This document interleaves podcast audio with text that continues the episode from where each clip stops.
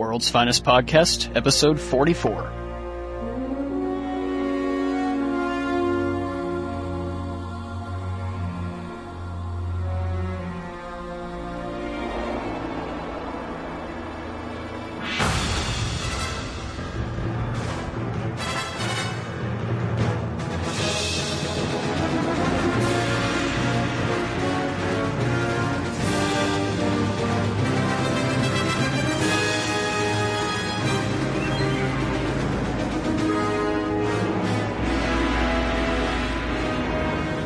I am your host, James Doe, and with me as always is Michael David Sims. Hello. How's it going, sir? Good. You know, I uh, I got an email from my stepmom telling me what my uh, what my brother and sister want for Christmas, and it dawned on me that I haven't done a lick of Christmas shopping yet. Oh dear. yeah, now, now of course that's going to sound worse because this episode's being released on Christmas Eve. So, you know, I don't want anybody thinking James and I recorded this on, let's say, you know, the 23rd and this is being, you know, published on the 24th. No, we're actually recording this one a little ahead of time, uh, much more ahead of time than we normally would, uh, simply by virtue of the fact that, you know, the holidays are coming up and, well, we need time to shop and spend time with family and all this and that. So we had to get this one out of the way early. But yeah, uh, getting back to the Christmas shopping, just nothing. I mean, I've got things sitting in my Amazon cart, so all I have to do is click, you know, buy and Buy I've this, got- buy that. yeah, exactly. And I've got a couple people done. It's just a matter of doing that and then getting out to ugh, the malls to buy a couple of other things because we do a grab bag on my dad's side of the family. hmm And uh, my aunt, I think I have her, and my cousin, which I think Jenny has, but it could be vice versa, both want like just sweatshirts. But, you know, you can order those online, but, you know, you can't really feel them to see if they're comfortable or how high quality they are. You know, you actually have to go out and handle those things. And it's like, oh, I don't want to go to the mall. I mean, it, you know, it wouldn't have been so bad if I would have gotten their Christmas lists like a couple of weeks ago, but I just pretty much got it. So I didn't know what to get them. Mhm. You know, so now I'm forced to go out to the crowded malls. I wish I could have gotten my shopping done earlier with them, but no. And then it's all made worse by the fact that I just had to buy myself a new computer monitor too. Oy. I had one, I don't know, it's like four, maybe five years old, and I turned it on, and you could see everything that was on screen, but it was like someone took the, like someone lowered the brightness. And I played with it for a little while, and I couldn't get it to uh, fix itself, so I was like, you know what, I, I just have to get a new one. I just absolutely have to get a new one. So, you know, there went $150 right there. I'm probably gonna have to buy a whole new desktop computer because of what just happened the other day. Yeah, that's right. I'm complaining about a monitor, and you've got a whole computer issue going on, don't you? Yeah, I mean, right now I'm I'm work I'm doing this on the computer I normally do this uh, recording on, but it's all wiped clean, the hard drive and everything, so it's back to being XP circa 2001 ish. yeah. So, yeah, so this is a bare bones computer I'm operating on right now, but This isn't the first time you've had trouble with this machine, is it? not by a long shot. Yeah. I'm amazed it has lasted as long as it has, quite frankly. And by that I mean I, I'm, I'm amazed I haven't taken a baseball bat to it. Oh yes, yes. But uh, as, as far as my Christmas shopping goes, um, I think I'm done. Um, but there was a, a about a week ago there was a heretofore unseen gift that I had to buy for a certain new girlfriend of mine, and uh, yeah, so that was you know that was cool. I got to make an extra little trip out there, but uh, it was one I was more than happy to take. So. oh, very good, sir. um. So as we said earlier, or I should say, as I said earlier, um, of course, James and I are recording this one a bit earlier than we normally would, so we don't have a ton of emails to go through. Um, but we do have a couple, so why don't we just get right into them? The first one today is from Dave, who writes, Dear Mike and James, I just finished playing MK versus DCU, and you know what? It wasn't bad. In fact, with one minor difference, it could be line, in line with the DCAU, if you had a different ending to JLU and Darkseid survived and tried to get away. I don't want to spoil the storyline for your listeners, but you should try playing it if you haven't already. i if you do, I'd like to know what you think. I actually have played it, uh, I rented it through Gamefly. Um, it was okay. I mean, I'm I pretty much fall in line with uh, DW's review of of the game. I, we should I- note, of course, that can be found on earth2.net. Sorry, Mm. sorry, just had Mm-hmm. to put it in there. yes, exactly. And I found myself when reading his review just nodding along with it. The uh, the combo system I couldn't stand. It was like DW said, a dial a combo where you press the button and you wait five seconds and then it happens. Really, it is. It's just a, a slightly above average fighter. I'm not a fan of the Mortal Kombat games to begin with. I think I've said that before on this show. Um, and tossing in a bunch of DC characters who can't even perform fatalities, and the ones that can, the villains, my understanding is that they're edited. Like, Yeah. so w- what what happens with the DC characters? Their fatalities happen off screen now. No, it, well, every violent, well, quote unquote, violent fatality, if that makes any sense at all, um, it pretty much, they pretty much censor it, like Joker's, uh, one where he pulls out the fake, the bang flag gun, Yeah. shoots it, and then, uh, and then he's like, he laughs and he pulls out a real gun. Well, the camera shifts to where you can't see the victim.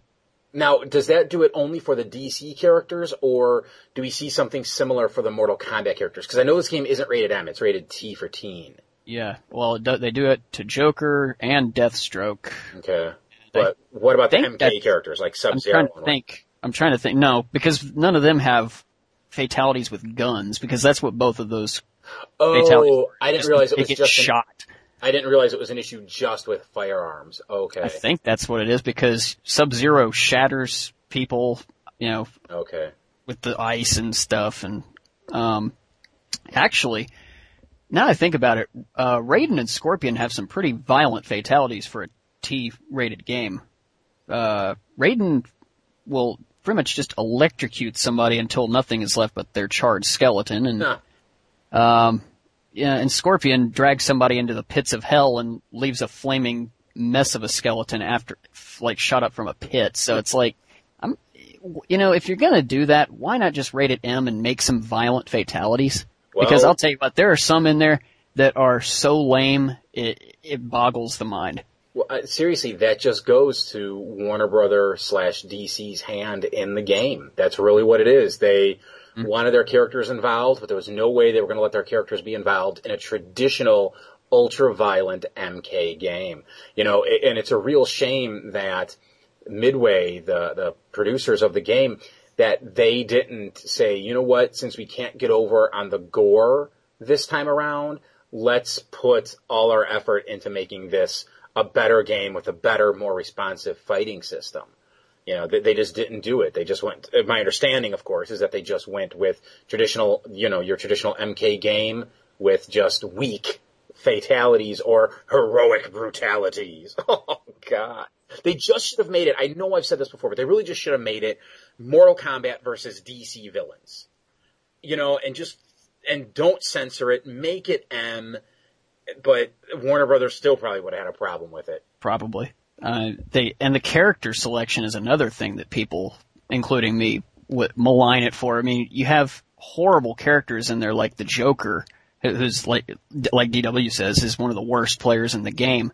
His, his moveset's terrible and he's not a fighter. No. You know, Deathstroke was a perfect choice for the game, but Lex Luthor and fucking Joker and Catwoman, they're horrible. Just absolutely terrible. Why not put Lobo in there? hmm I mean, shit. he, he would be made for a game like that. Yeah, I think another idea that DW had suggested in his review was Black Adam. Throw him in there, you know? Yeah. Again, just make it all the villains or the really violent anti-heroes. Jonah Hex. Yes. Oh, that would have been awesome. Um, And then, you know, characters like, um, the expanded DC universe. Um, in, like into the Sandman universe or, you Well, know, something, tell you, know, like I'll tell that. you why you'll never see that. Because when you get over into the Vertigo universe, those characters aren't owned by Warner Brothers. They're actually owned by the creators of the book. So if you wanted to do Sandman, you'd have to get Neil Gaiman's permission. If you wanted to do the Preacher characters, you have to get Garth Ennis's permission. And that just starts getting too, uh, yucky Complicated. Legally. You know, do you like my legalese? Yucky. um, Plus, I mean, really, it wouldn't make sense seeing someone like uh, Cassidy or Jesse, who can both fight and they both have their own uh, distinct powers, going up against you know your Sub Zeros and your Scorpions and your Shao is it Shao Kahn Shao Kahn something Yeah. like that. You know, it it just really wouldn't make a whole lot of sense seeing that because they are at their roots just sort of normal guys, where these other ones are just these beasts. You know, I, I say they're normal guys, and one of them has the word of God, and the other one is a vampire. But I think you catch my drift. Alright then, our next one is from Eric who writes, Hey guys, wow, Selma Blair would be awesome. I never really thought about that. She's sexy, smart, and can definitely play it any way they write it. If she doesn't do Hellboy 3 maybe. well, here's the thing: think about how much time passed between Hellboy and Hellboy Two. There was a big window there. So, assuming there's a similar window between Hellboy Two and Hellboy 3, and that's even assuming there is a Hellboy 3, that would give her plenty of time to do Nolan's next Batman film. And that's, that's a big question mark too, because, you know, Warner Brothers, of course, wants another Batman film out there now, based on the fact that this one just, you know, it's the second highest grossing film of all time. So they want to continue to ride that momentum, you know? But, you know, are they going to let Nolan do another film? Are they going to wait for him? Does he even want to do another one? He said he's kind of on the fence about it. He's got some ideas, but who knows? So regardless, I see the next Batman film coming out before the next Hellboy film. So I'm sure unless she takes on another film, she'd be, you know, ready to go. Uh, there wouldn't be much of a conflict between those two uh, comic book movies. Clint Eastwood, really? Michael Yes. Keaton did such a great, exactly, did such a great Bruce Wayne, but I can see what you uh, mean about Eastwood if he did his Dirty Harry persona. Or how about this, Kevin Conroy? I mean, he may not be quite as old as Bruce is, but a little makeup can fix that. No, no, no. Hang on, hang on. Let me let me jump in there because I take issue with using makeup when you can cast like Clint Eastwood or any actor that's legitimately in their 60s or older and you know you can tell it on their face they have the you know the real wrinkles and the real tiredness and the real you know I've been through wars kind of thing look about them or you can go with getting someone and putting prosthetics on them. Uh, no, you're going to go with the person that actually looks like they're that age because they are that age. You know, makeup is all well and good, but you can always tell when it's makeup and it ends up, at least for me, pulling me out of the picture. So I'd rather have the old guy over the younger guy with the good voice in the makeup. Sorry, I just, I, I, I ugh, sorry, that just, that just gets under my skin.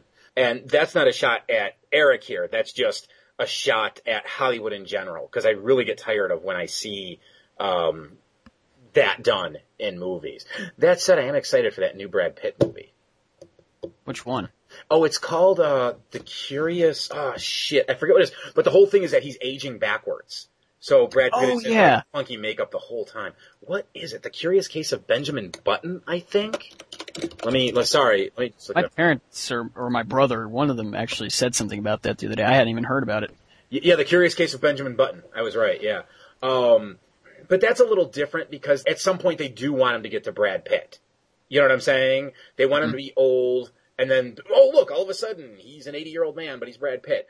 But when that's not the point of your movie, no, just cast the person who fits the role, who looks the role and forget the makeup. That's all I'm getting at.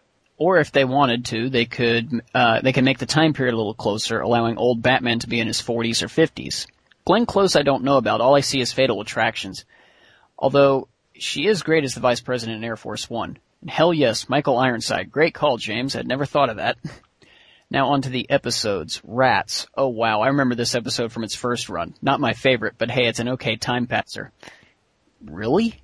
hey, Farmer Brown's still alive. Patrick the Pack Rat reminds me of a combined element of the Rat King from Teenage Mutant Ninja Turtles and the Sewer King from BTAS. It's hilarious though. Patrick says he watches Dana and how unappreciated she is. Out of all the girls in Gotham, he just so happens to choose Batman's girlfriend. ah well, a common problem in comic book lore. Oh yes, Mad Stan is fucking awesome. He reminds me of a much better Lock-Up look-alike. Mike, I took the scene where they didn't mention Patrick as another sad example of how unnoticed he really was. It could also mean they weren't sure if they would bring him back. No, that's a good point. Okay, when you put it that way, I'll go with that. Mind games. The start of the episode certainly dates when this series aired, but a prediction. Bush is the boring one. Oh shit. I remember watching this episode when it first aired and enjoying it very much. Tamara looks so much like Ace. Do you think there's a connection? Well, we went over that, of course. Uh, she has similar powers as Ace, not to mention the two who uh, kidnapped her look like members of the Royal Flush Gang without the outfits. I do think she's a clone, or perhaps a, des- a descendant of a clone. The overgrown guy isn't albino, unless you're talking about the fat psychic guy. His hair is yellow. Albinos have white hair. Yeah, we are. We were talking about, uh, uh, Mandragora's son. Um, Mike and James, thank you for mentioning the animation given when Batman's, uh, Batman faces the fat psychic guy. It was awesome and very mature for a kid's WB show. I was cringing at times. You see Terry's face being shocked and you might think he's about to come out of his skin. Revenant. Such a pointless episode, not even good enough for filler. The worst thing about it is that it's a continuation of one of the worst episodes so far, Golem.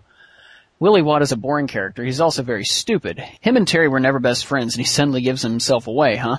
Mike, you are right about the character model on Nelson. He does look very different. The problem with Batman throwing Nelson out of the window is that those mats would not stay that way. It would have unwrapped itself before even getting down one story.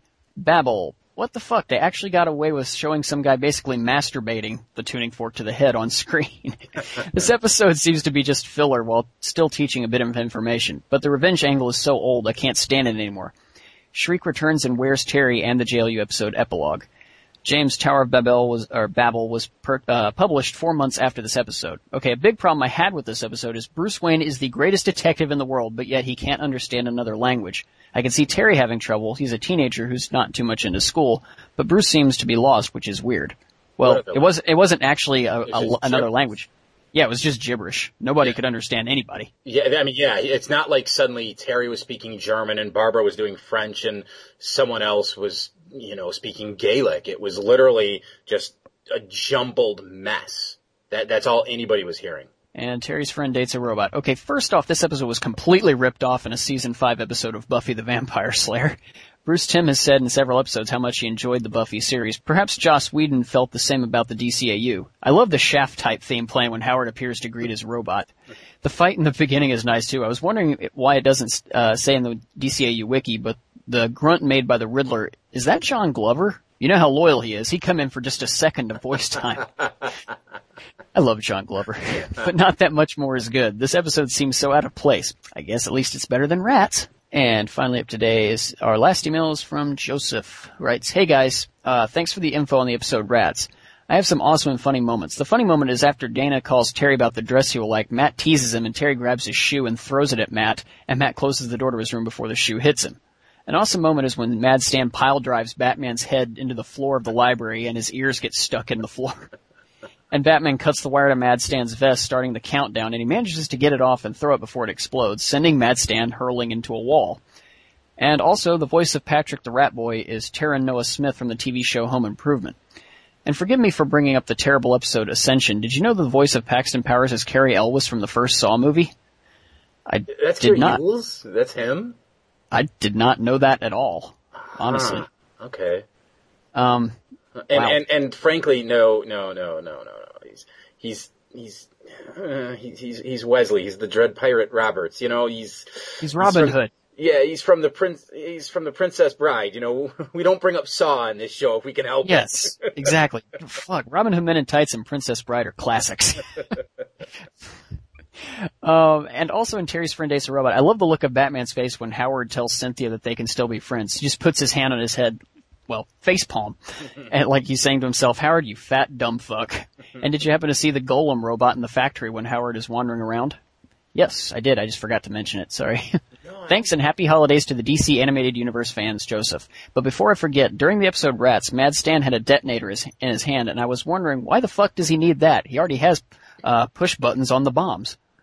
You know that makes a lot of sense, but you can say that you know Mad Stan he knows someone's going to show up, be it Batman or the police or the bum down the street. Really, it doesn't matter to Mad Stan. He just wants to cause anarchy and he wants to get on his soapbox. Really.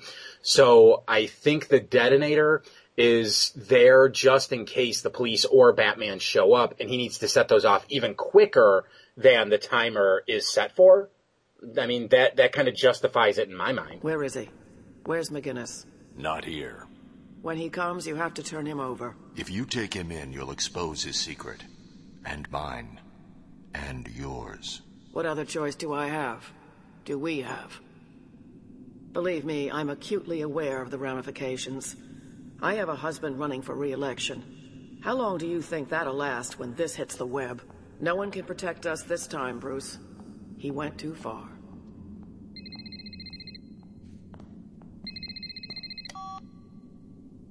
Terry, Bruce, you gotta help me. I don't know why, but the cops are after me. did you think you could get away with killing Mad Stan? Killing? What are you talking about? Barbara was an eyewitness. She saw everything. All I did was hit him with my elbow. He was knocked out, not dead. She wouldn't lie. And I would? Where are you? If you want me to trust you, you've got to trust me. I'm at Max's. Stay there. First up today is the episode Eyewitness. And this one, uh, the episode begins with this, uh, what we assume is an arms deal or something to that nature going on, uh, in a warehouse where Batman is perched watching. Well, Bruce warns Terry to always know the whole situation before jumping in, which of course means Terry is going to screw something up. well, sure enough, he jumps into the fray, and before the seller can open his truck full of, of whatever goods he's carrying, he, uh, Batman ensnares him, and this huge shootout occurs, and as the crooks escape, they run Batman over, and he flies into the control panel of the truck, which opens to reveal a battalion of GCPD officers. Turns out it was a sting operation in the works for about a year, and Batman just completely blew it. Barbara Gordon is about as pissed off as she can possibly be. So later she and Bruce are having tea in the manor, and Barbara remar- uh, remarks that Terry is way too brash and that it better be his last mistake.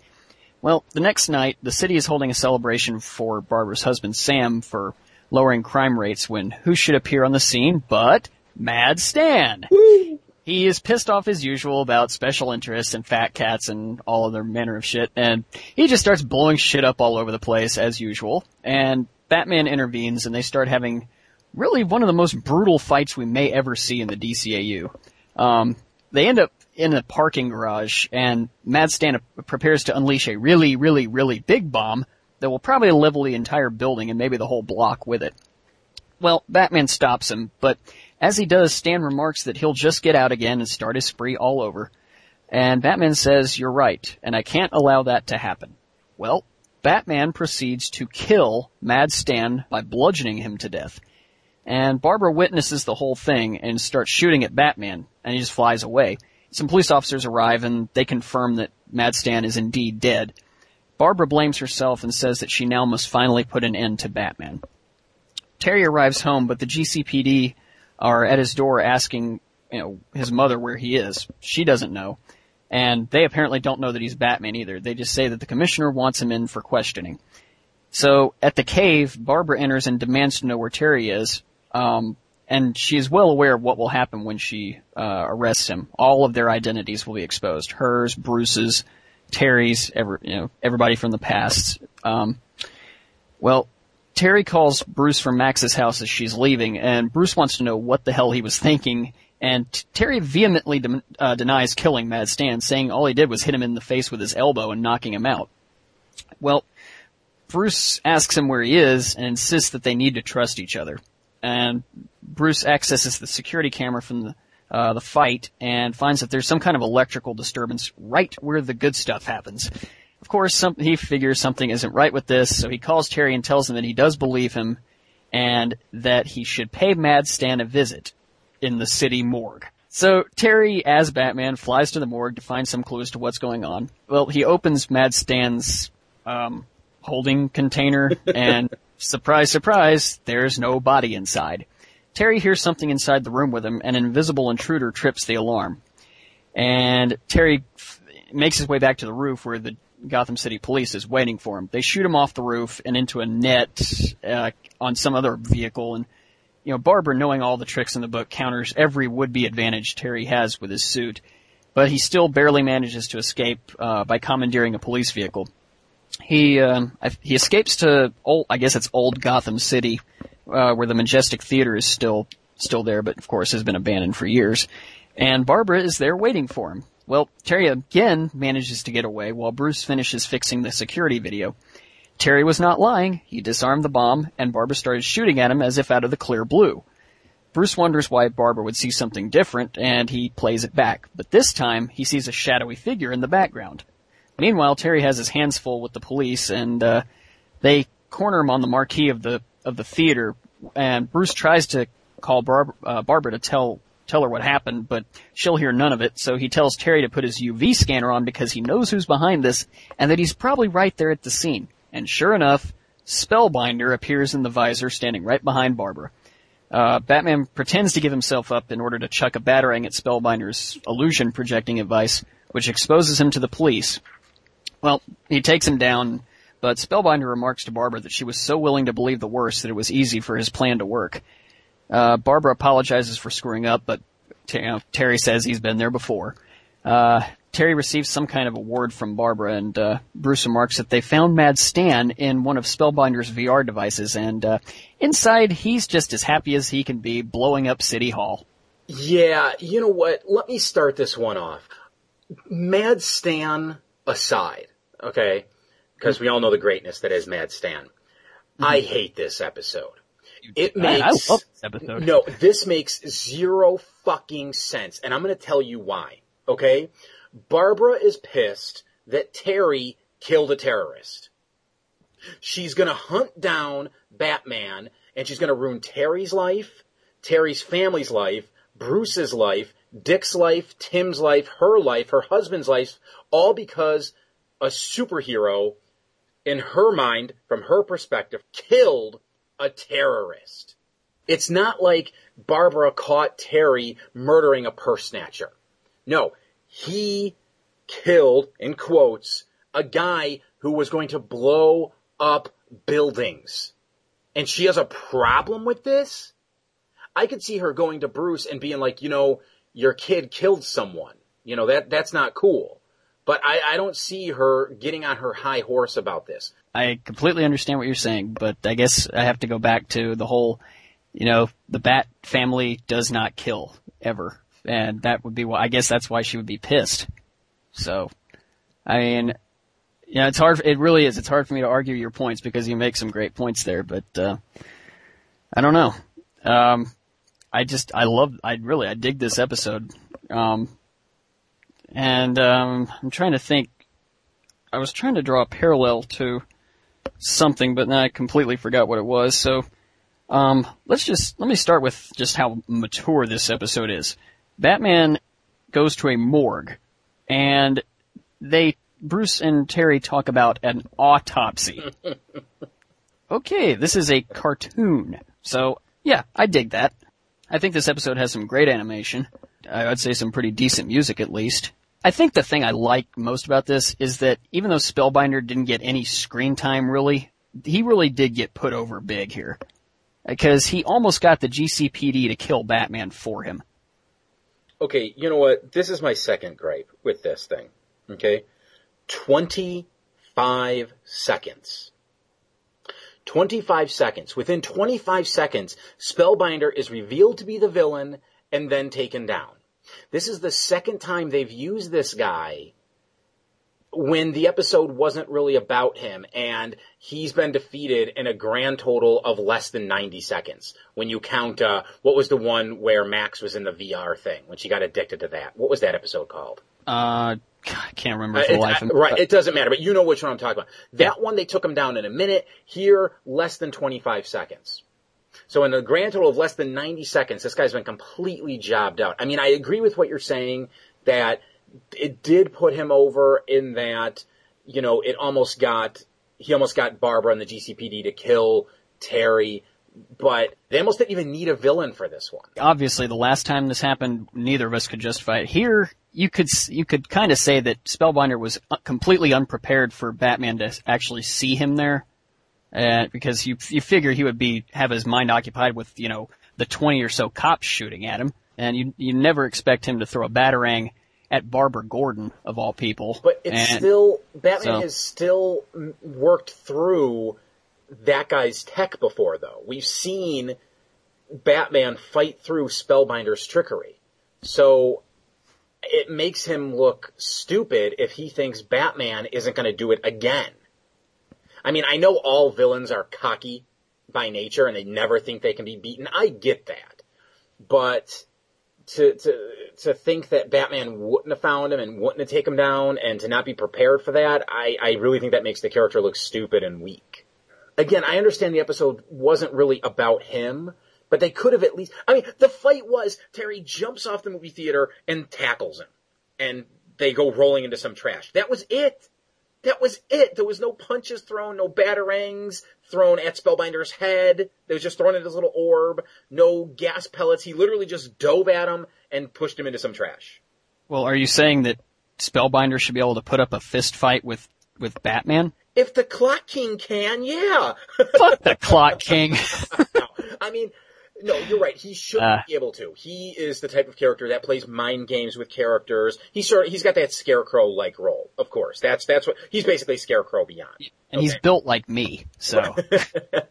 but the point is that he is, he's fought Batman before and he is prepared to fight him and to See, here, and here, I, I, so I would, him just I, taken out so easily was way too weak. I'm sorry, what were you trying to say? Well, I'm saying, here, I go back to that. I still, I would, I argue that he was completely unprepared for Batman to be seeing him there with him being so preoccupied with the police. So I'm going to stick by that. Okay, okay, then let me ask you this though.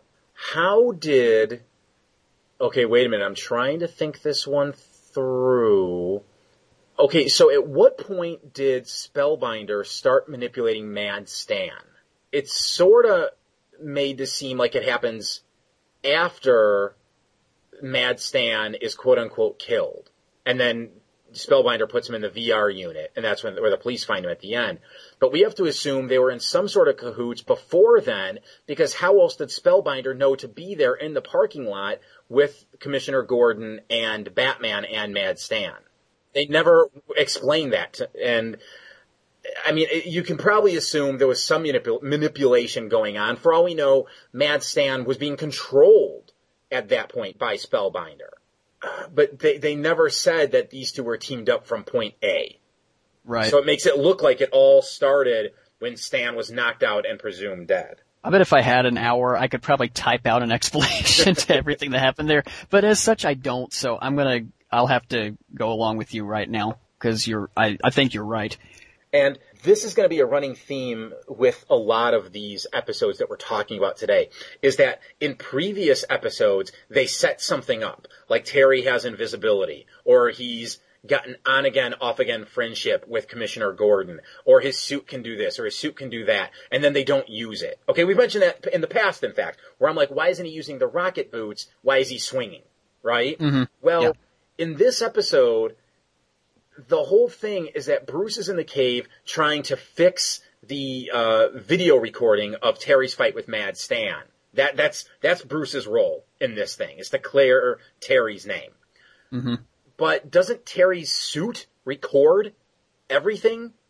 Isn't Bruce watching? We've seen that before in Spellbinder episodes, that Bruce is sitting in the cave watching everything from Terry's point of view. That's how come he's always yelling, McGinnis! Because he can see what McGinnis can't see. But in this one, Bruce suddenly doesn't have the recording button pushed. He's not watching. Where is he? In the John? That is a good point, and I didn't even think about that. Because in an, in another episode, it's going to be um, what do you call it? The Last Resort. Terry, you know, he's listening in to that uh, to that conversation in that building, and right. he tells Bruce, "Hey, didn't you record that?" So Bruce is obviously recording everything that Terry's suit is picking up. But oh, today I just didn't have the switch turned on. Sorry, kid. You might have to go to jail. Hmm. Ugh, I, I just have so many fucking gripes with this one. I mean, seriously, if it weren't for Mad Stan, if it weren't for Mad Stan. God, is this going to be like rats for you? Because I'm well, seeing a really disturbing parallel here. you know, I've, I've just been ranting about this one. Why don't you say some more good things about this one? What were you enjoying here? Well, I see. I I dig. You know me. I dig a good mystery episode. So I mean, uh, you know, I wanted this to be, you know, the Batman Beyond version of, you know, the late Mr. Kent. I, I wanted it to be that. And I knew from the, you know, I knew it wasn't as good as that. Even as, as much as I liked this episode, I realized it wasn't even close to as good as that.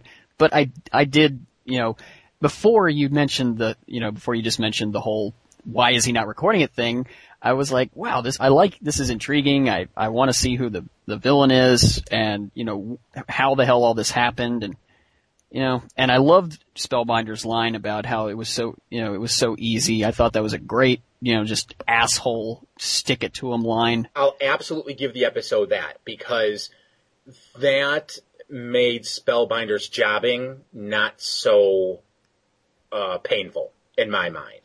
Mm-hmm. Because he did get that villainous kind of twisting the knife thing at the end. This is another one of those episodes where I just like to sit back and watch it because I I like uh, I just like the the whole mystery storyline with it. But uh, if you want to go on and rant again, by all means, because I really don't have any more notes. okay, then fine. I'll drop this little tidbit. Barbara doesn't like Terry or the fact that he's Batman because Terry was in juvie for a couple of months, correct? Yeah. Tim Drake was a street urchin. Yet he was Robin. And Barbara had no problem with that. Ah, youth. yeah, you could chalk it up to youth. I guess you're right. You know, but she is on such a fucking high horse in this episode that it just gets under my skin. And it actually, to some extent, makes me dislike this iteration of Barbara Gordon. I was programmed to maintain the secrecy of my own existence. Anyone I replaced saw what I was and could never be set free. But you didn't want to kill this terrorist guy? He was not a terrorist. His associates were terrorists. He was an accountant. So he was innocent? Yes. But that is not why I spared him. Replacing him required that I live with his family. I watched them experience life. I saw his daughter ride a bicycle for the first time. I could not deprive her father of seeing her grow just because he knew I existed. So next up is Zeta. Jeez. okay, in this one, uh, Terry and Max, they're sitting in uh, biology class, and uh, their teacher is telling them all about uh, genetics and how, on some basic level, we're all sort of fated to do certain things just based on our genes and based on instinct. Well, the, the, the, the, lecture that she's giving, Terry notes, is straight out of his digital textbook, and this raises some bells with him. He's like, that, that's a little weird. She's not improvising at all. So he starts to sort of follow her, uh, as they're, uh, leaving school. And as the teacher is walking down the steps, she starts to go past some guys working on the sewer or the electrical or the phone or something. And they've got these weird little handheld devices and they start beeping when the teacher gets around them. And she tries to uh, turn and casually walk away. But these uh, so-called uh, electrical workers or whatever they are, they, they know that this, uh, they, they finally track down their, uh, their, their prey. Uh, so they pull out their guns and they start uh, chasing and shooting after this teacher, and this big firefight erupts. And uh, Terry shoos Max away, and he runs off. He gets his Batman costume. He gets in the fray, and he follows this uh, what he thought was just his normal teacher. So as the fight's going on, uh, some civilians get in the way. Their car gets shot up. Uh, Batman's able to swoop in, uh, pull them out of the way as their car explodes. As that happens, uh, Zeta is running through the woods. Oh, I, I, I spoiled it. The teacher is running through the woods and uh, changes uh, shape, so to speak, from this kind of portly teacher into a young man. It might have even been a kid. I don't quite remember. Um, and then the teacher uh, goes back to her house, and we see in the basement the real teacher sitting there, bound and gagged, as this duplicate uh, walks in. Was there a point to that scene? I don't even remember. Uh, what it turns out is that uh, this teacher was being impersonated by Zeta. This is a synthetic life form. Uh, Barbara Gordon finds this out from the government uh, officials who are chasing Zeta down. Of course, Batman is in the office cloaked, uh, but the government official doesn't know what Barbara does, of course. So they're getting all this information about this robot that's on the loose that the government is claiming has gone rogue. Uh, we learn that Zeta went undercover to infiltrate a terrorist cell. Um, Barbara, of course, gets on her high horse again and tells the government that you shouldn't be killing terrorists, but that's neither here nor there. So anyways, um, the, the government says that Zeta must have been reprogrammed because uh, he's been acting up. He's been acting funny. He won't do what they're told, so he must be a threat to society. So Terry starts chasing Zeta down. In the meantime, Zeta kidnaps Max and ends up impersonating her. Uh, so Terry, of course, now has extra incentive to find Zeta because uh, not only does he have to stop this so-called rogue robot, but also uh, his close personal friend. It turns out that uh, Zeta isn't bad. He hasn't gone rogue, but his programming has changed to some extent. He's learned that you just can't kill. In the past, when he would take over someone's life, he would have to kill them because they saw what he was and that just is not acceptable. The, his existence cannot be out there. But he lived uh, one man's life. And this man, he wasn't a terrorist. He was just an accountant who did the accounting for terrorists.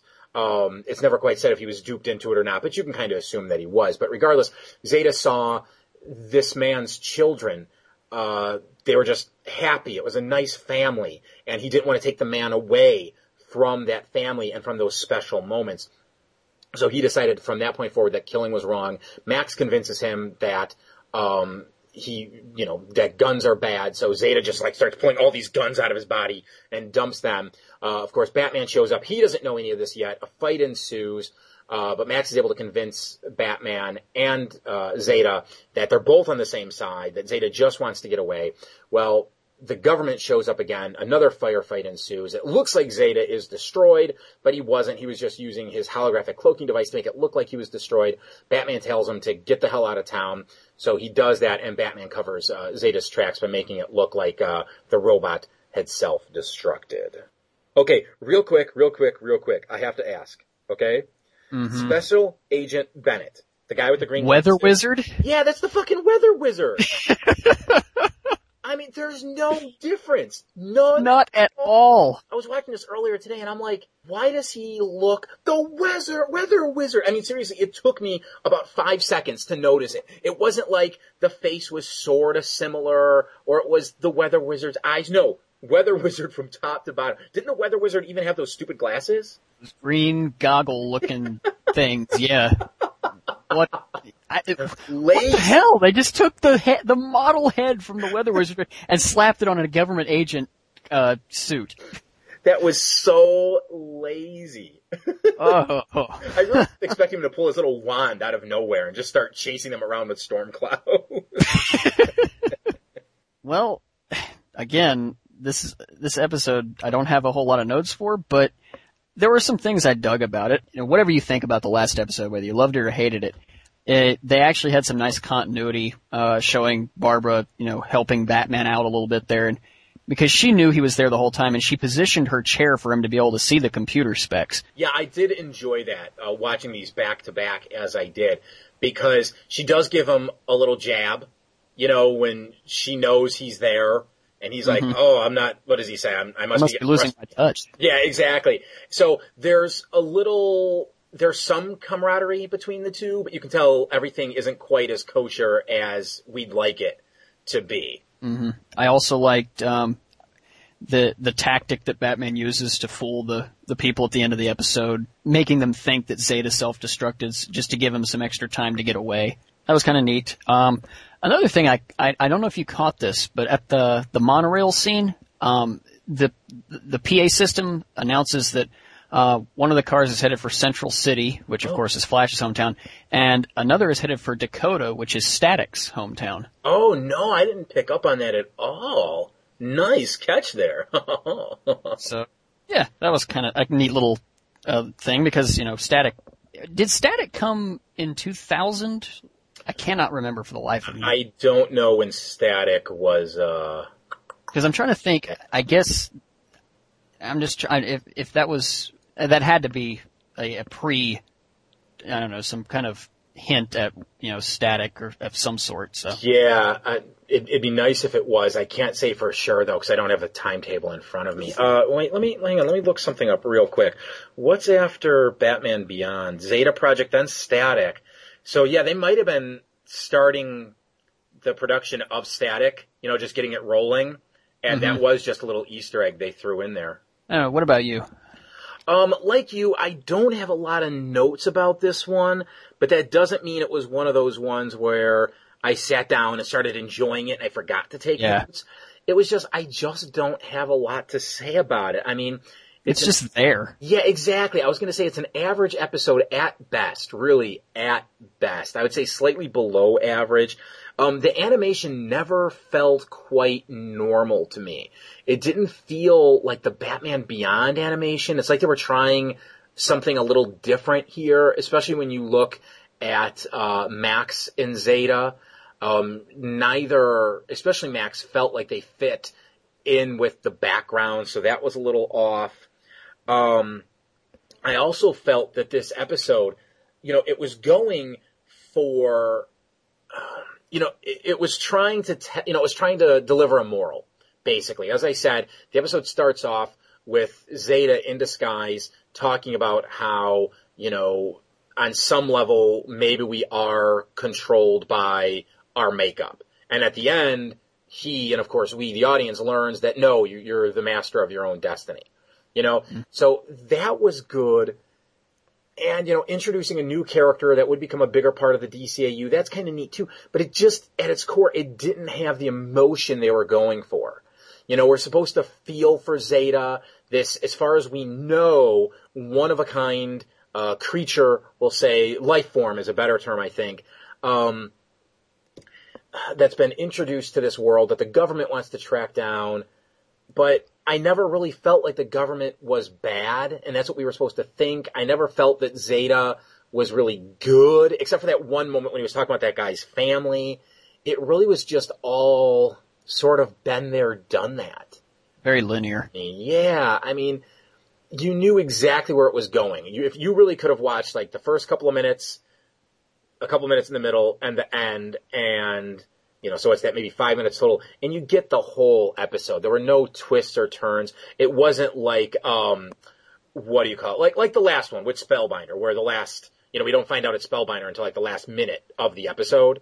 You know, there's, there's a kind of a twist there. Here, there's nothing like that. As you said, it's just linear. It's A to B to C. We're done. What else do you want to say about this one? Well, I have to admit, when uh, when Zeta fell off the building, apparently to his demise, I kind of went no, because I did I did like Zeta. Um, I not like oh my god, no, they didn't kill him off, did he? But I was like no, just kind of oh I hope he lived, but if he didn't, well, oh well. I thought Zeta Like- had a different head. I don't remember him having that boomerang head.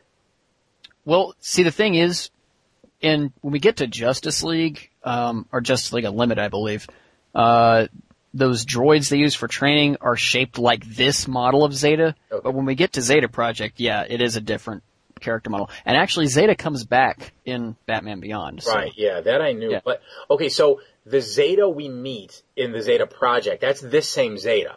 He just Yeah, has a new body, so to speak. Or new head. Okay, because uh, we're not Yes. talking about his outer holographic projection. We're just No, talking no. about his actual skeleton. metal skeleton. Okay. Yeah. Yeah, because I was looking at him and I'm like, what's with that fucking head? That is so weird.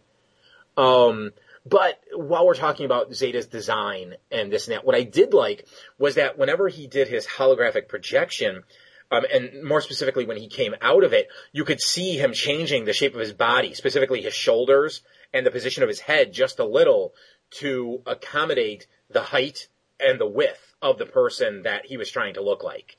Mm-hmm. That was neat. It wasn't just like, hey, you know, I'm four feet at the shoulders, but it really looks like I'm your average person. You know, they actually, Yeah. you could actually see his body kind of expanding as he was coming out of that. um, I really think the last thing I want to say about this one is Terry pegged Zeta's impersonation of Max way too soon.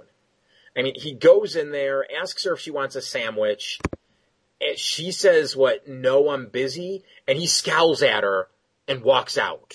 No, that was that wasn't what it was. It was when he asked her about Dana. Uh, Okay. he, sa- he says something about like, uh, maybe, maybe you, uh, you could help me with uh, Dana, like, wi- you know, like making him an excuse. I assume to make like to for him to go off and meet Batman again. But she says, "Oh," or you know, the the robot says, "Well, oh, what does she need help with?" That's when he makes kind of like the huh. And then he was like, you know what? I got something to do anyway. I'll see you later. You're absolutely right. I'll give you that. But I still think it was a little Yeah, you're right though. Yeah. I mean, she didn't do anything uh, That overly would incriminate right. You know- I mean, herself. she is a scholarly girl. For all we know, she was just she, she was sitting there welding something or some. You know, she was working on some electronic device. Of course, that's the thing Zeta puts on his spine to uh, Yeah. try to get rid of his homing beacon. But so Terry just should have been like, oh, okay, she's not really paying attention to me. She's got her head in her work. I mean, that was just.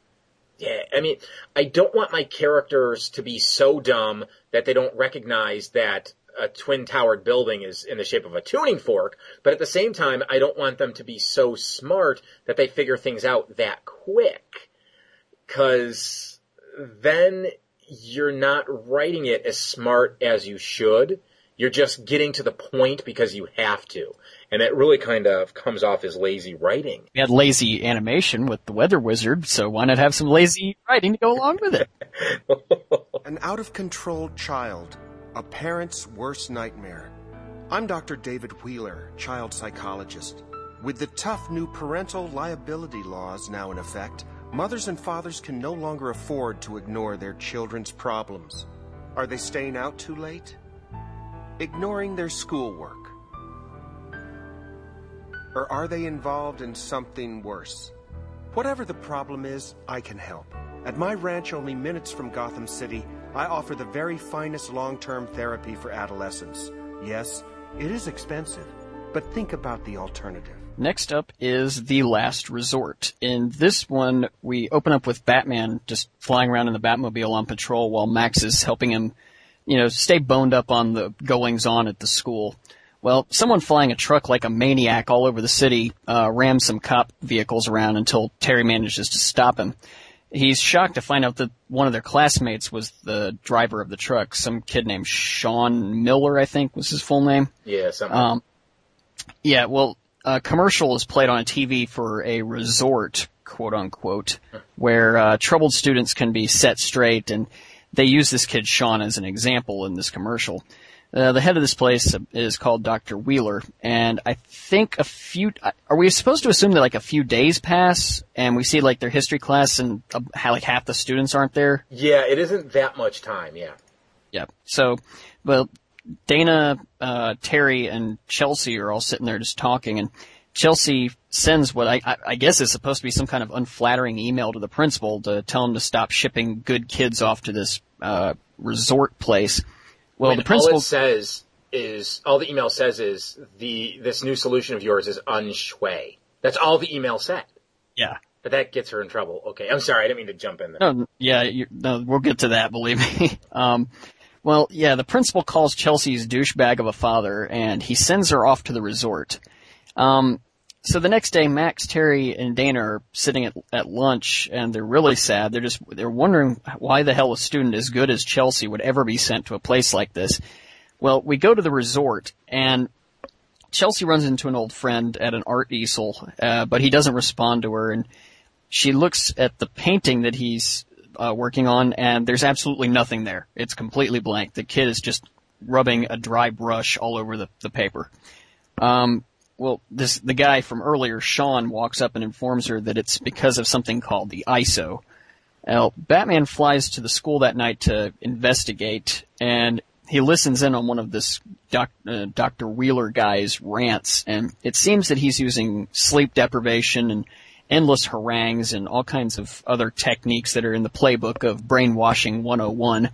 Um, well, one student uh, speaks up, and Wheeler has him thrown into whatever this ISO thing is. We don't know what it is yet, but you can pretty much assume, you know, it's an isolation chamber. no, ISO stands for isolation. Could you imagine? So anyway, Batman accidentally trips a laser alarm, and the guards are sent after him in, I guess, these floating MODOK chairs. I guess, and uh, well, he manages to lose the guy who stays on his tail, and uh, later Terry and Bruce discuss the feed from his fingertip microphones, but obviously they can't use them as proof against the place because of how they were obtained. Um, Terry then decides to go undercover inside the place with a plastic video camera that can go through metal detectors, and he goes as Terry McGinnis. Uh, so but he goes under the guise of visiting Chelsea, but they won't let him take his backpack in with him.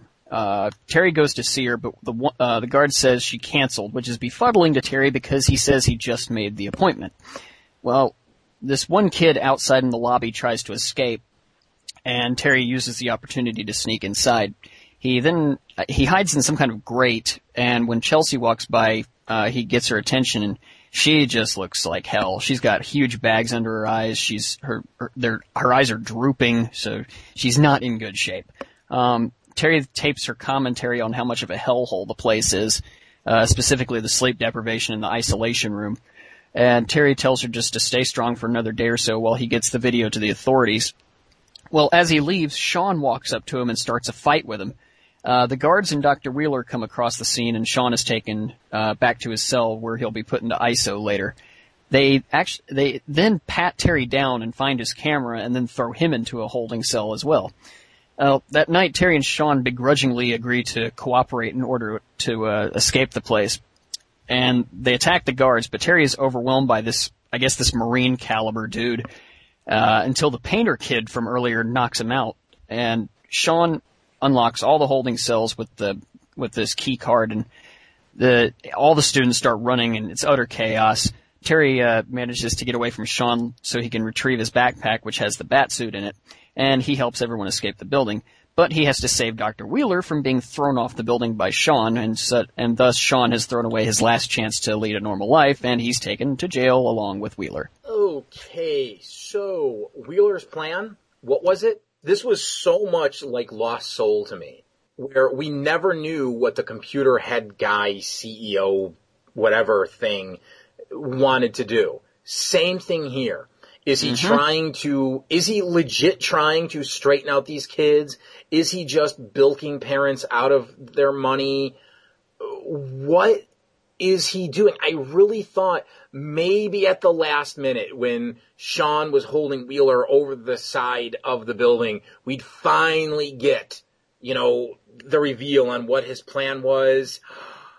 But no. You know, it's, it's a fine line because you don't want your villains to monologue, but you still need to get their plan out there. And this one never ever even hinted at what the plan was. But they had time enough to have some ridiculously long ending sequence with Bruce and Terry standing on a hill looking at Sean going to prison. Yeah. What the hell was that about? Yeah, because what do they say? They're they're sitting there, and Bruce is like, "They're not all like this, you know." And Terry's like, "I know," and Bruce is like, "I know." I, I don't understand what that ex- what that. Yeah, what was that supposed to be talking about? What isn't like that? Other juvie halls. Other, I guess that's what he was talking about. I mean, one, how would Bruce know? And two, Terry would know that all other juvie halls aren't like that. Um, while we're talking about it, is it ever said why Terry was in juvie? Was it just he was a bad kid? Did they ever get into that? Do you know? Pretty soon, actually. Uh, big time is the episode where it comes out, I think. Okay, because I'm kind of getting tired of Terry was in juvie. I was in juvie. I know you were in juvie. It's it's just old at this point. Just just get to it. But anyways, that that whole ending sequence was just confusing and just felt like so much filler. Let's stand atop a hill overlooking a juvie hall. Talking about life, my young son that doesn't know he's my son. As I put my hand on your shoulder, I didn't even notice that. Oh my god, that's terrible. that was the last six seconds of the episode. Literally, it was just that shot, that one still with Bruce with his hand on Terry's shoulder, them both looking at the place. That was like six seconds, and that was what ended the episode. It's like a summer's eve commercial for men. For that not so fresh juvie hall feeling. exactly. Oh Jesus. Okay. Anyways, what, what else should we say about this one?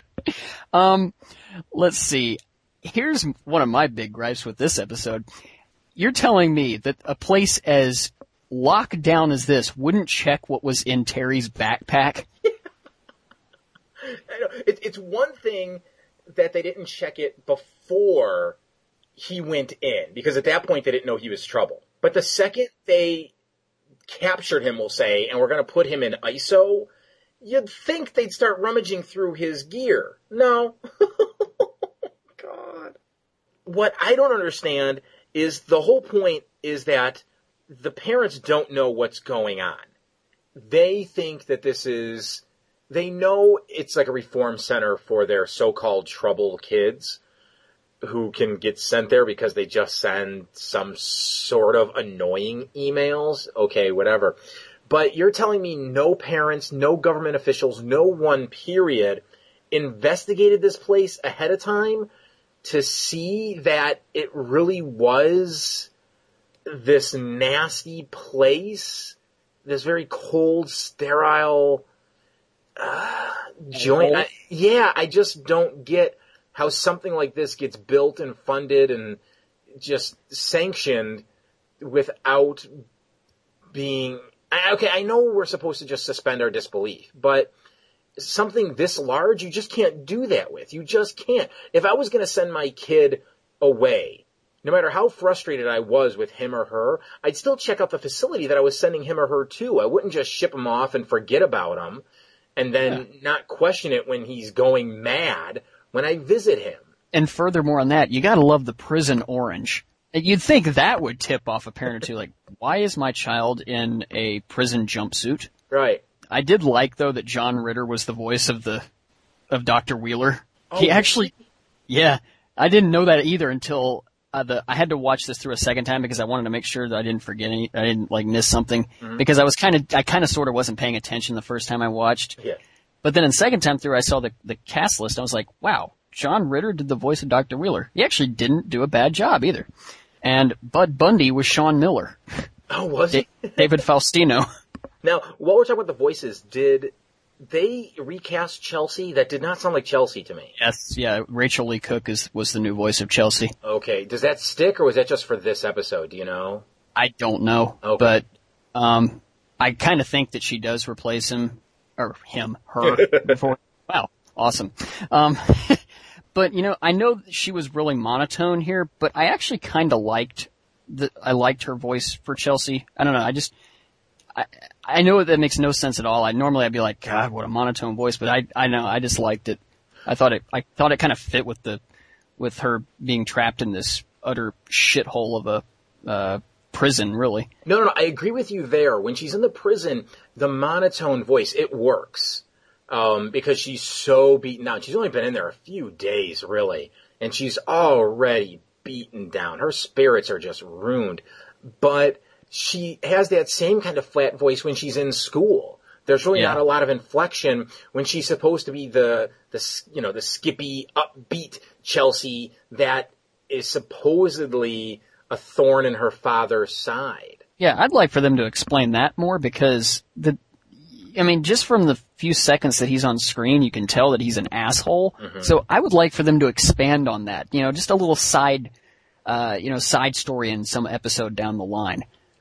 They probably won't, but yeah. I would like, because I want to, you know, we've never heard that before where Chelsea had problems with her father. We don't know why, and I would like to know why. Yeah, I always thought Chelsea was just sort of your average, normal, good kid, you know, mm-hmm. and for, and I, I, really still don't get this email being the quote unquote last straw that gets yeah. her sent there. Okay, I understand that uh, Dr. Wheeler was using fear to get the parents to send their kids to his center. I fully understand that because in the commercial, he's all like, uh, what's he saying? You know, is your kid not doing their homework? What, where are they? What are they doing? You know, are they doing worse? And they cut to one family watching it and we don't even see the kid. So it's implied that he's out doing drugs or something, you know?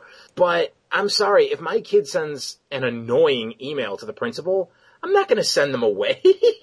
I'm going to be like, you know, don't, don't do that again. Go to your room. You know, and then you tell the principal, you're like, you're really bothering me with this fucking email business. Um, for all this episode's faults, I did like the, uh, opening of it in that there was a shout out, for lack of a better term, to, uh, Zeta and Lost Soul. Mm-hmm. Because, uh, when Batman's in the car, he's talking to Max and he says, uh, what are they doing? They're going over who's dating who in school, right? Mm-hmm. And that's yeah. when she's like, yeah, if you don't know this, you know, people are going to wonder where you've been for a couple of weeks or whatever. And, uh, he's like, well, pardon me if I've been fighting, uh, what does he say? Synthozoid. Renegade synthoids. And, uh, giant heads. And yeah. that giant head just has to be a reference to Lost Soul. I couldn't peg it for anything else. But that was yeah. neat. Again, showing a little continuity. Um, mm-hmm. It's not much, but it's something that just makes the world grow, and it makes it feel like these aren't just one-off things. That there is a progression. you know, that Terry is growing as a character, that he and Max's relationship, it is ever changing, that they are getting closer. It does so much, really. Just, just little bits of dialogue like that. Now, something I'm confused about. Why couldn't they give the audio to Barbara? The audio that Terry had recorded from the building. Because Bruce says that he himself can't give it to the authorities. He never even says Barbara, he just says the authorities. Because he says, what am I going to say? A little bat dropped it off on my door? But they can give it to Babs. And she'd come up with something to say how it was acquired. I, Yeah, I, she could have just said, "Well, look, yeah, I I, I sent a, a special agent in just to snoop around one night because I was curious about this place." You know? Right. I mean, this goes to what I said earlier, where Terry and Bruce, they have all these resources, be it equipment or people, and they use them in some episodes, but they don't in others. And this is another example where they have Barbara as a resource. They could go to her at any time and say, we've got this audio. Here you go. Look into this. And then she could turn around and say, you know what? I can't use this. And the whole thing would have taken maybe 25 seconds at most. But just to have Bruce say, oh, I can't give this to, to the police. I don't know. It kind of blows a big hole in everything that Batman does, in my opinion, because in a realistic world, anybody Batman apprehends would not go to jail. So Yeah. now if all of a sudden you're saying that the evidence that you've gathered on these people isn't admissible, then that means you're not doing any work at all. They're just going to jail for a couple hours and then they're back on the street. Well, you know what this means, Mike. He is not a fully deputized agent of the law. No need for violence. I was merely trying to get your attention. You got it. Who are you? Mutro Bota, at your service. For a price, of course. Bota. I've heard of you. You're a member of the Society of Assassins. I am the Society of Assassins. No need for that. If my mission had been to kill you, you would be dead already. No member of the Society has ever failed. Except one. Yes, because you stepped in to stop her. In a way, this is all your fault. What is? When you prevented Curare from killing her target, the punishment for her failure was death. Unfortunately, we underestimated her. She fought back. One by one, she hunted us down. I am the only one left. And you are the only one who can keep me that way. And why should I care to? Because when she has finished with me, she will come after you. Thanks for the warning.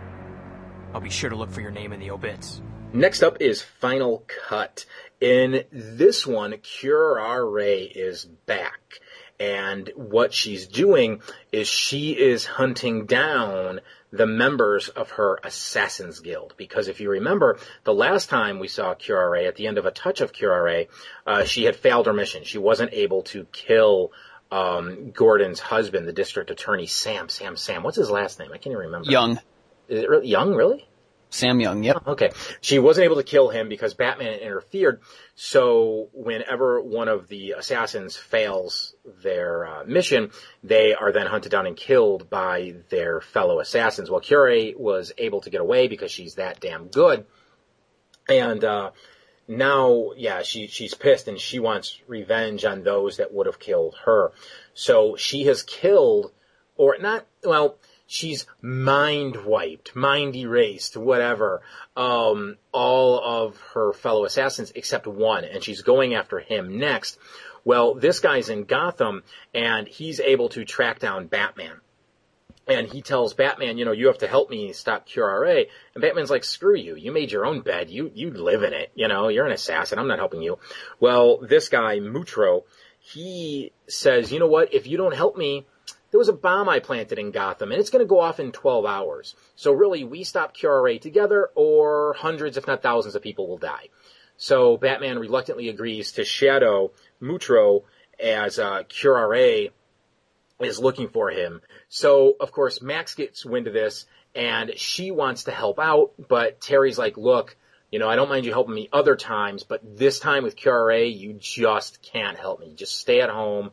you know, and just look for Bruce because isn't Bruce sort of uh he's in Thailand or something, right? Malaysia, I believe. Right, yeah. Bruce is on holiday or something. It's never quite said what he's doing, but a typhoon has just hit that area and Terry uh doesn't have contact with him, so he tells um Max to go look for his uh his friend and he's like, "Oh, but I've never told you who that is." And she's like, "Oh, let me guess. Bruce Wayne." You know, cause she's no dummy, you know, Terry's working for Bruce Wayne and Terry's Batman. Who else was the former Batman? It's not that hard to put one and one together, right?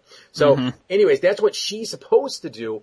Um, but instead, um, she ends up going to, uh, the assassin's, uh, Mutro's, uh, apartment that he's staying at to look for any clues as to where this bomb may be and then potentially how to deactivate it. While she's there, Curare shows up and, uh, just nonsensically attempts to kill Max, but equally nonsensically, she lets Max live, um, leading to, uh, Max, uh, just cowering in a shower, screaming on the telephone as she cries out for Batman's help.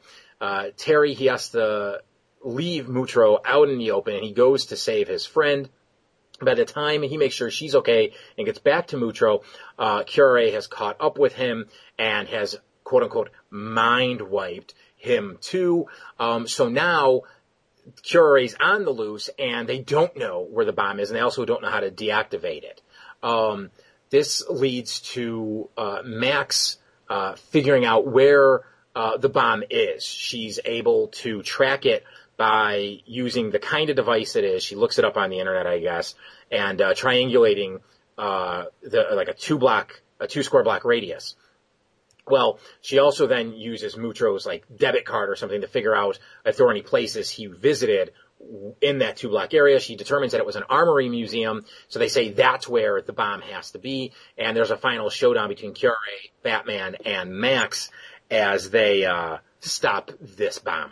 So there you go. Thoughts, James? Tim Curry is such a great actor. I, I, I love, anytime he does voice acting, I love just to listen to it. And I think he might even be a better voice actor than he is a stage actor, and I think that says a lot. You know what? I agree with you, but I felt Mutro's accent kept changing in this. It never sounded consistent to me. And maybe it was just me. I fully admit that might be me, but it was sort of like listening to an American do a British accent and they're never quite consistent with it. You can hear their Americanness come through. And That's Mhm. what I was getting here. It's like he was doing an accent all the way through, but it was never one accent. I might have to go back and listen to that because uh, you may be right. I just wasn't picking up on it.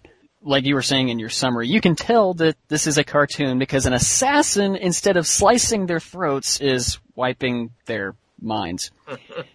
and, you know, speaking of that, I want to know why Curare looked so surprised when she wiped that first guy's mind in the airplane. She throws that pill at him and it explodes and wipes his mind. She prepares to lift her sword up to, I guess, chop him in half. But then she looks at him and waves her hand in front of him and kind of looks surprised. Like, she's done this to what, dozens of people before? And she, I, I don't know, it was just weird. What I think is weird is that they list a voice actor for Curare, and all she ever does is grunt.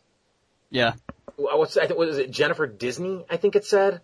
Melissa Disney, okay, yeah. Okay, yeah. I just remember the last name was Disney, and I'm like, really? You needed a voice actor, or at least to credit them for just uh, uh. She never speaks. That was that was weird to me. Shit, just get Andrea Romano in there. she can just, Exactly. I mean, they do that all the time. Just, oh shit, we need a grunt here. Uh, Bruce, you get in the booth. Okay. Or Andrea, like, like you said, she's admitted on commentaries that she's done a couple of voices. Okay, in previous episodes of this show, I have said that, uh, Max, I didn't understand the hate she was seeming to get at certain places. now I'm starting to understand the Max hatred yeah. so annoying in this episode. I understand they have to give Terry a sidekick. I understand they're aiming this towards a younger audience, so having old man Bruce sitting in the cave, it's good from time to time, but it really has to be a younger cast. But to have Max get involved in a story like this, and to have her keep prying and prying and prying and then lie to Terry about what she's doing, and then ultimately have her actions lead to the near destruction of a good portion of Gotham City is just so annoying. And if this is the trend for the remaining episodes, I'm just gonna have to just sigh my way through them, really. Cause, Yeah. It's, I'm just gonna say it's annoying again because guess what? It's annoying. I mean, if you haven't seen this episode, watch it at least for that. Cause she's just sticking her nose in everywhere, even when Terry's saying don't. And let me tell you this, she almost gets killed by Curare, and she's scared shitless, and she goes to Batman, she's like, hey, I know you're gonna yell at me, and Terry's like, no, I think you got the point, which I thought was a great line. He's not gonna yell at his friend because really she's just probably quite literally had this shit scared out of her, right? Then mm-hmm. later on, like when they figure out where the bomb is, that it's in the museum, she's all like, "Let me go with you," but Curare is gonna be there. We know she's gonna show up. It- it'd be- You'd have to be stupid to think that this assassin wouldn't show up at this museum. Because something I didn't say in the synopsis is Curare, once she kills her fellow assassins, is gonna go after Batman. She wants to kill him for basically, I think, dishonoring her. Uh, that's never quite said that way, but I think that was the gist of it. So we know, Well, Mutro mentioned it, so right? But I don't think it was ever said that it was for dishonoring her, though. well, yeah, yeah. But that that's essentially what it was. But anyways, so we know there's going to be this final showdown. But again, Max wants to be there because two sets of eyes are better than one. Okay, that's true. And Max did find the bomb. Because if you really think about it, how can Terry find the bomb, deactivate it, and fight Curare at the same time? But Max, just a half an hour prior, was crying in the shower because she almost had a sword stuck through her forehead. And now she's fine and she wants to go do this thing? it's really weak character development. I thought they were doing a good thing with her. Like, okay, she was being really annoying and now they taught her a lesson. No, I guess they haven't.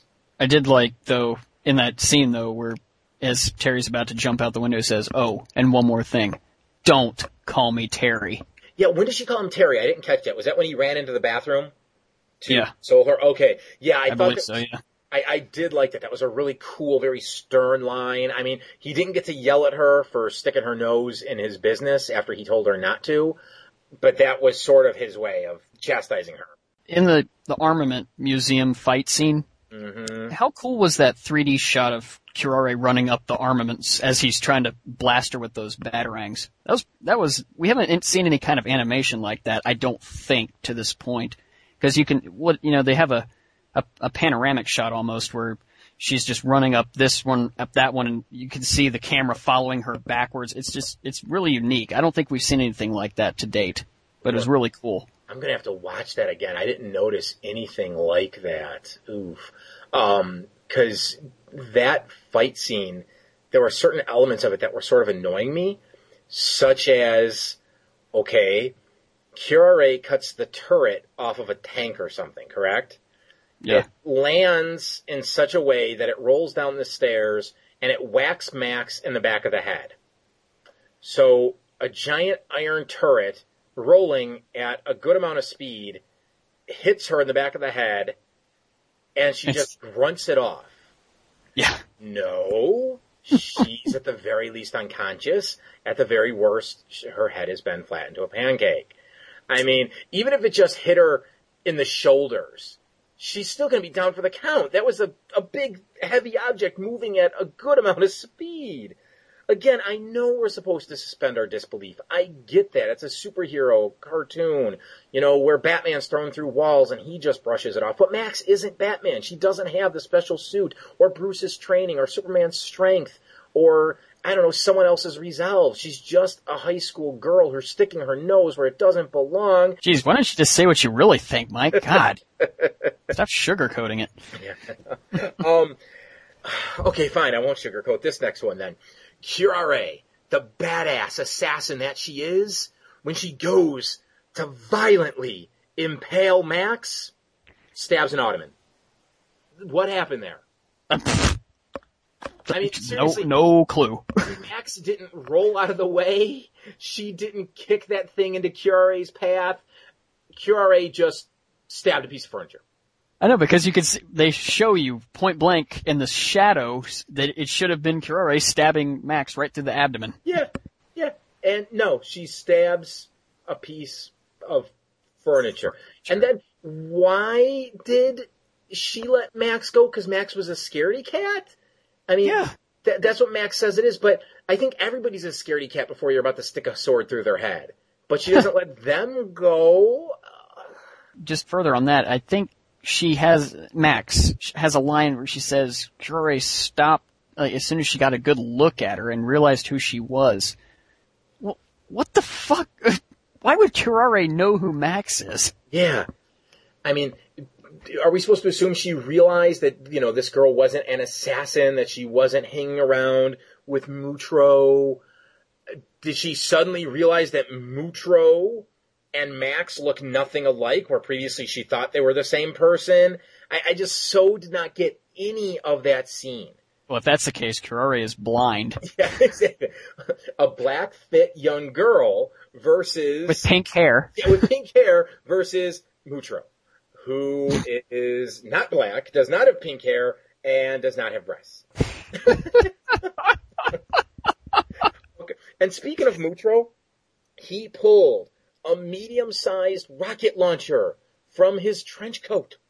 Yeah. From his trench coat, people. He didn't pull out like a little handgun or even like a shotgun or something, like a sawed off that he's got tucked in there. No, a medium sized rocket launcher. oh. Remember, Hammer Space. This is an anime. Uh, no, no, I can't give it hammer space. I can't. No, I, I, I'm just, you know, pulling one of my little facetious, oh, it, clearly. Okay, and then when they're in the museum, and you know this armament museum, and there's like th- there's not just swords and guns and tanks and planes and bom- or, uh, yeah bombs. Apparently, there's also like armored suits that still are loaded with their fuel. Because Terry picks up that one, it's I think it says like plasma cannon from the 2000s or something. Terry picks mm-hmm. it up, throws it at Curare. She slices it, and what appears to be custard flies all over everybody. Why in God's name would that statue have anything in its tanks? I don't know. like, nothing's making sense at all. Oh It's been kind of a common theme with this batch of episodes, hasn't it? it? seems that way. I mean, as I was watching this one, like one of the last notes I wrote was just, this is so stupid. Just from top to bottom, nothing in this episode is really fun. Like, like we said, it has a moment or two, a little bit of dialogue, you know? Like, I thought that her, uh, Curare's, uh, escape from the airplane was sort of neat. You know, but it wasn't really fun. It wasn't really doing much for me and everything else was just uh, what were you guys thinking with this? You're going to bring back Curare, a relatively cool character, and you're going to do this to her? Sorry, Jim, but the military is cutting back. Hey, I'm lucky to have a job. We've got a project coming up you'd be perfect for. Can you hang on for 18 months? What can I say, Jim? These cutbacks affect everyone. Force Tech can't afford to bring you on board. Force Tech has a short memory, Istvan. I've helped you guys out before, under the table. And we paid you generously. Of course, there are certain unofficial job opportunities. Like what? You once mentioned a sonic wave device that could shatter steel, the perfect anti-tank weapon. I designed it, but Wayne Powers passed on a prototype. Force Tech has contacts with a certain foreign government that is, oh, temporarily in disfavor with the world community. If you were to build them a prototype, they would be embarrassingly grateful. It's not that easy. I'd have to steal the specifications and build the thing from scratch. I understand, Jim. If it's too much, you can always go live on your modest severance package. But our client won't wait, and neither will I. I need an answer now. And lastly up today is the episode entitled Armory. Uh, in this one, Dana, Terry, and Max are attending a birthday party for Jared, whom we haven't seen since Golem? Was that the episode he first appeared in? I cannot remember for the life of me. No, he was in the Spellbinder episode because it was his mom. Okay, right, I don't remember right, the name right. of that one, but that was that one, yeah. Okay. And, uh, but anyway, he's been, he's given, uh, given a new car by oh, his step, Spellbound. Spellbound, sorry. Spellbound, you right, right. And, uh, he gets a new car for his present, uh, from his stepdad, Jim. Um, and he remarks that nothing is too good for his family. Well, the next day, he's laid off by Paxton Powers. Um, and despite being a primo weapons designer, nobody will hire him. Uh, well, he eventually ends up striking a deal with a person named Istvan that he did under the table work four years ago. Um, and the deal is that he's going to design a new sonic weapon for an unnamed foreign government, probably Kasnia. um, and he'll never have to worry about money again, uh, because they will pay him a fortune. Well, uh, Jim dons a new suit of high-tech weaponry and he breaks into Wayne Powers to steal what he needs to make his super weapon. Um, the police and Batman attack him, but he escapes thanks to all his weapons he's wielding, and uh, he's then dubbed the Human Armory.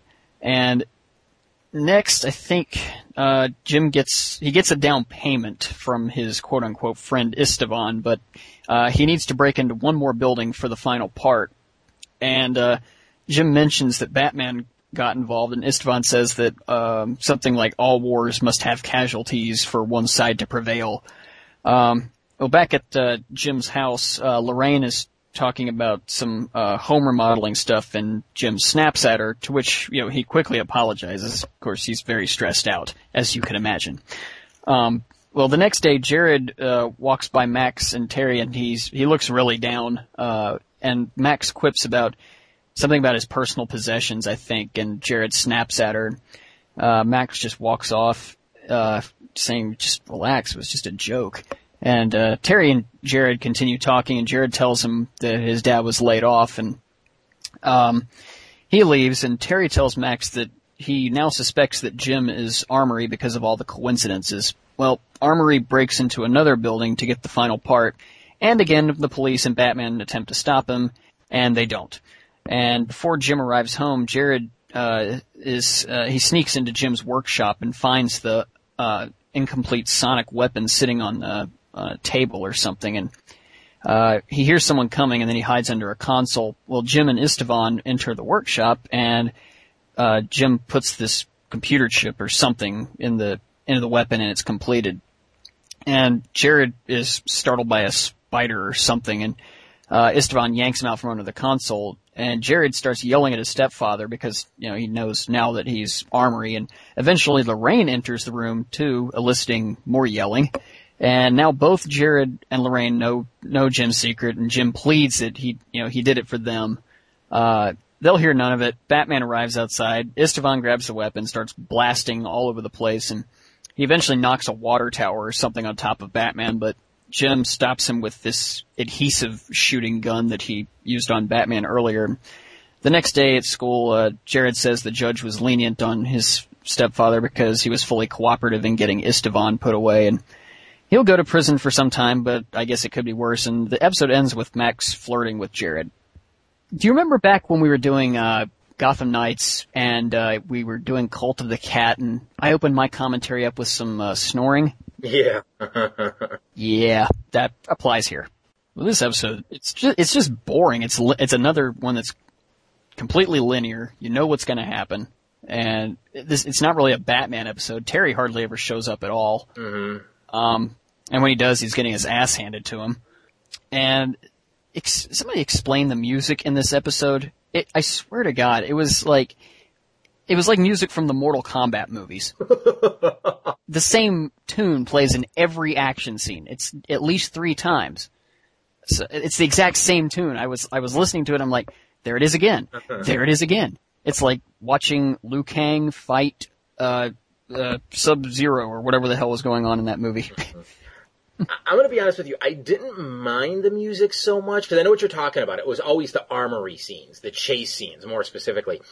Yeah. And the first time I heard it, I was like, I don't like this tune, but by the end of the episode, it sort of grew on me. But at the same time, funguses grow on you, and that's not a good thing. So, yeah, now I have to think about this. Did I like it or did it just grow on me? oh, you good job confusing yourself. yeah, I know.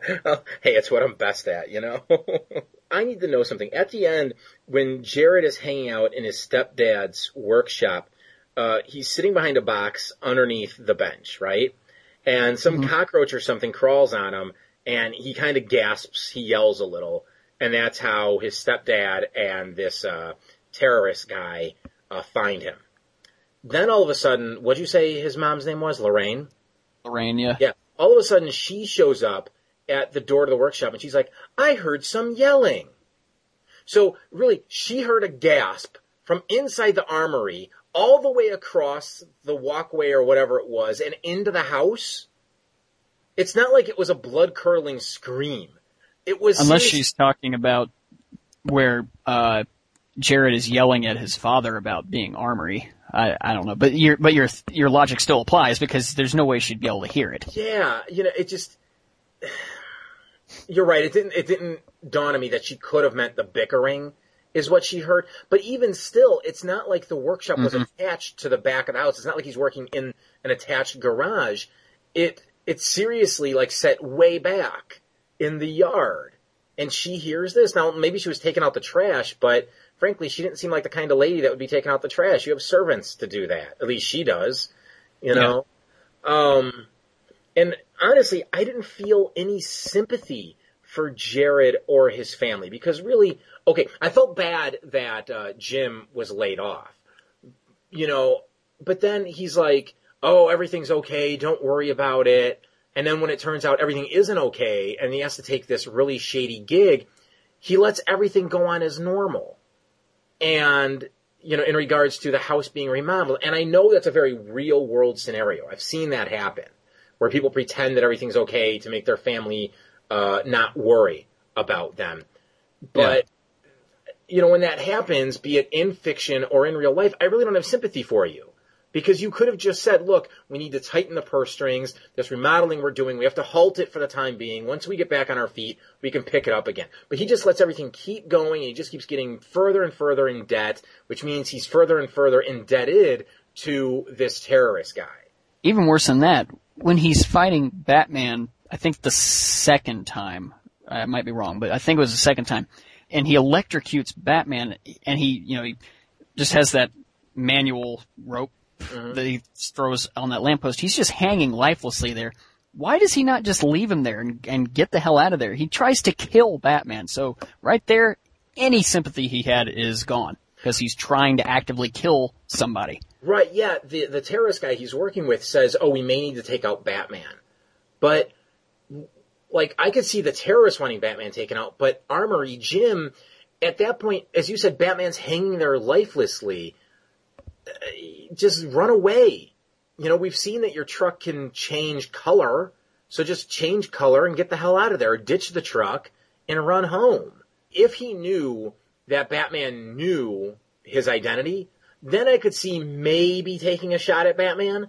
But at that point, Armory has no clue that Terry knows that that's Jared's stepdad. You know what I'm saying? Mhm. So Yep. to take a shot like that at him, you're right. It takes away any sympathy we may have had for him. again, it should be noted this is another episode where Bruce never appears, Mhm. and we actually had two of those because he never appeared in Zeta either. Well, three, no, because the the last one, Cure, the one with Curare, he was in. Oh, right, right, right. So yeah, you're right. Only two of the five we're talking about today actually had Bruce. It's true. Wait, was he even in all of these? Let me think. Wait, he was in Eyewitness, of course, and yeah, he was in the last. Wait, was he in the last resort? Yeah, he was. He was. Really, the only other note I have is I th- I thought it was kind of a neat uh, way for Terry to use the the boot rockets to propel that thing at the van. That was that was pretty neat. Uh, I like I like it when they find new uses for stuff that we see all the time. Right, because you start to take everything for granted. Oh, he can use the boots to fly, or he can do this. But for him to be on his back, he really is not in a position to kick anything in the way. If he doesn't do something, the villain's going to get away, or he's going to get run over. So yeah, he comes up with this neat little trick to just propel that box or whatever into the truck to stopping it. That was so inventive, I thought, on who, I mean, whoever came up with that, the, the writer, the storyboard artist, whoever, they deserve a lot of credit for that. Um, what nobody deserves credit for, though, in my opinion, is the further annoyingness of Max. She blatantly makes fun out of Jared when they're at the record shop. He's walking by, they get his attention, she makes fun out of him. When Jared calls her on her bullshit, she storms off like a spoiled baby. like seriously, you just made fun out of him, and when he calls you on that, you're gonna tell him he's in the wrong. And then furthermore, after Jared's gone, when she comes back, she takes another shot at him. It's like this character is so not endearing anymore. She was on thin ice to begin with, and now I want Ray to come back and finish the damn job.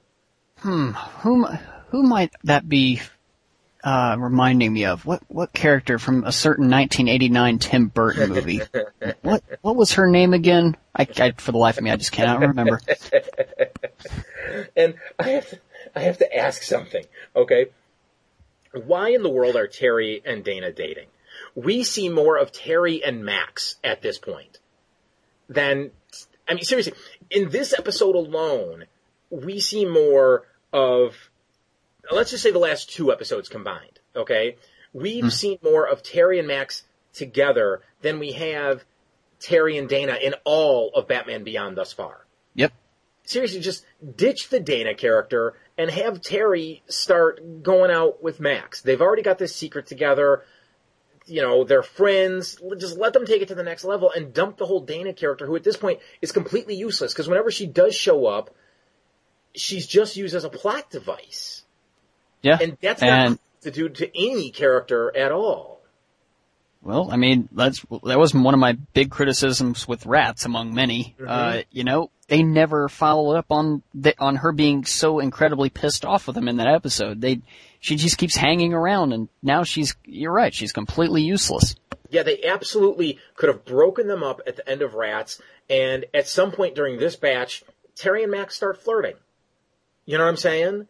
And Yeah. then they form a little relationship. And you know what? They could have brought Dana back if they wanted to. You know, she's in the background. Maybe her and Terry get back together. He could have cheated on Max with her. We've already seen him cheat on Dana. You know, he could have cheated on Max too. You know, make him a complete Shit. scoundrel. and he goes, then he gets back with her. You know, but they could have had this whole little side thing. Because if you're not going to use the character, why is she there? There's no reason to have her there. You know, the last thing I want to say about this one is what kind of judge would be quote unquote lenient on someone who is assisting a terrorist? Only in Gotham City, Mike. That's what I'm thinking. That's what I'm thinking. It's like, oh, okay, it is the re- re- you know revolving door of uh, the Gotham City justice uh, system, I guess. yep. No, okay, sure, he was pressured into working with the terrorists, but he still could have said no. It was only the pressure of needing to put food on his family's table that It wasn't even that. No, no, it wasn't even that. It was because he wanted to give them really expensive, fancy stuff. You're right. That's true. It really wasn't about giving them meals. it was about making yeah. the house better and giving cars. Yeah, you're right. Because he said, the guy even says, oh, you, well, you can just live on your modest severance package, or you can take the billions of dollars I'm gonna give you. Yeah, that is true. So, yeah. Hmm. Maybe Gordon was helping him out. She's like, he was a terrorist. He wasn't that bad. Do you have anything else to say about this, or can we get to our scores? No, let's do the scores. Okay, so for Eyewitness, what are you giving this POS? Oh, I'm sorry. What are you giving this episode? You know what? I lowered this, so, you know, I'm lowering it to a six, but I, like I said, I like this episode, and I'm gonna stick by that. I'm gonna give this a three, and that three I think is generous. Yeah, Uh, judging by what you were saying, I think that, that, that is generous for you. yeah, I almost gave it a two at the last minute. Um, but yeah, I'll stick with my three. Uh, Zeta, what are you giving this one? Um, five. I'm gonna give Zeta a four. Next up is The Last Resort. That gets a three. I agree. That's a three. Final Cut. And, and, you know, this one is so much better. I'm giving it a four. See, now I'm torn. I gave this one a two, but it didn't piss me off as much as I, I think you were pissed. I think you were just pissed off so much from the first episode that you couldn't have any more pissed offness for this one. Yeah, you know what? I'm going to change my mind. I'm going to go back and I'm going to give Eyewitness a two. Okay, that's not a three anymore. That's suddenly a two. That's an on-the-spot change. And Final Cut, I'm also going to give a two. Uh, let's see. So, Armory, what are you going to give that one? We give that one a three. I will give that a four. I got worried when you didn't come back. Bet you brought one of your old bat suits with you. You'll never know. I hope you don't think this place was typical. No. But I sure wish we didn't need him. I know.